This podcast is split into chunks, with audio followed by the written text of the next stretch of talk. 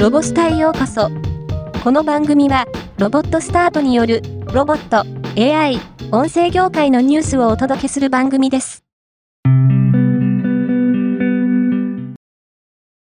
JFE 商事エレクトロニクスは、大阪大学と共同で、ミリ波レーダ技術を使用した非接触、非破壊によるタイルとモルタル層の間の空隙やコンクリート躯体とモルタル層の間の空隙等建造物外壁内部欠陥の検出実験に成功しました。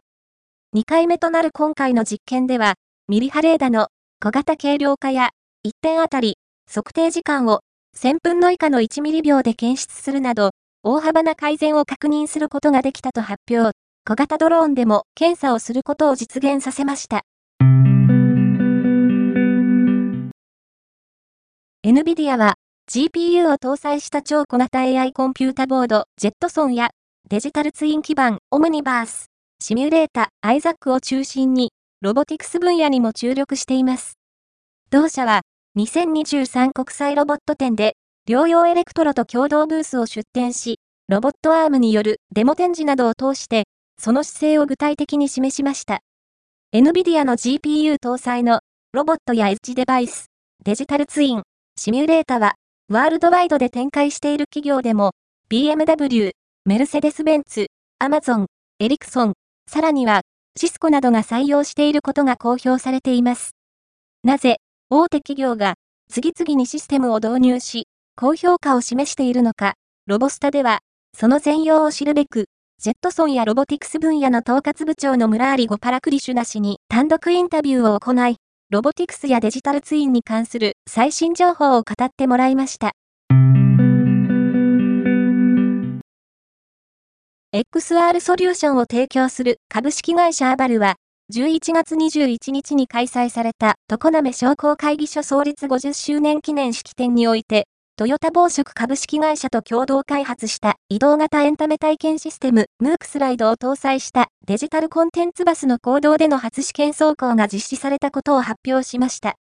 ムークスライド初となる同試験走行は、愛知県が推進する愛知デジタルアイランドプロジェクトの一環として行われたものです。今回、乗車した人たちからは、車窓の風景と連動した演出が行われていて、移動が楽しくなるとの声が上がっており、同走行は、今後の本格走行への期待が高まる結果となりました。ソフトバンク株式会社は、AI やセンサーを活用した、魚の鮮度や旨味の測定手法の確立に向けた品質規格標準化プロジェクトを開始することを発表しました。品質規格を標準化することで、生産者にとっては、魚の単価が上がる根拠となり、消費者は安心して美味しい魚が買える指標ができるとしています。魚の価値の向上を目指し、AI と機械学習を活用して、非破壊検査によって、鮮度だけでなく、簡単に、リアルタイムに旨味成分を測定する手法を、漁業や養殖業、飼料メーカー、流通、小売や寿司販売などの企業や組合と連携します。旨味指標の確立に向けたコンソーシアムを設立して、それを測定する仕組みを共同で研究、開発、策定していく考えを示しました。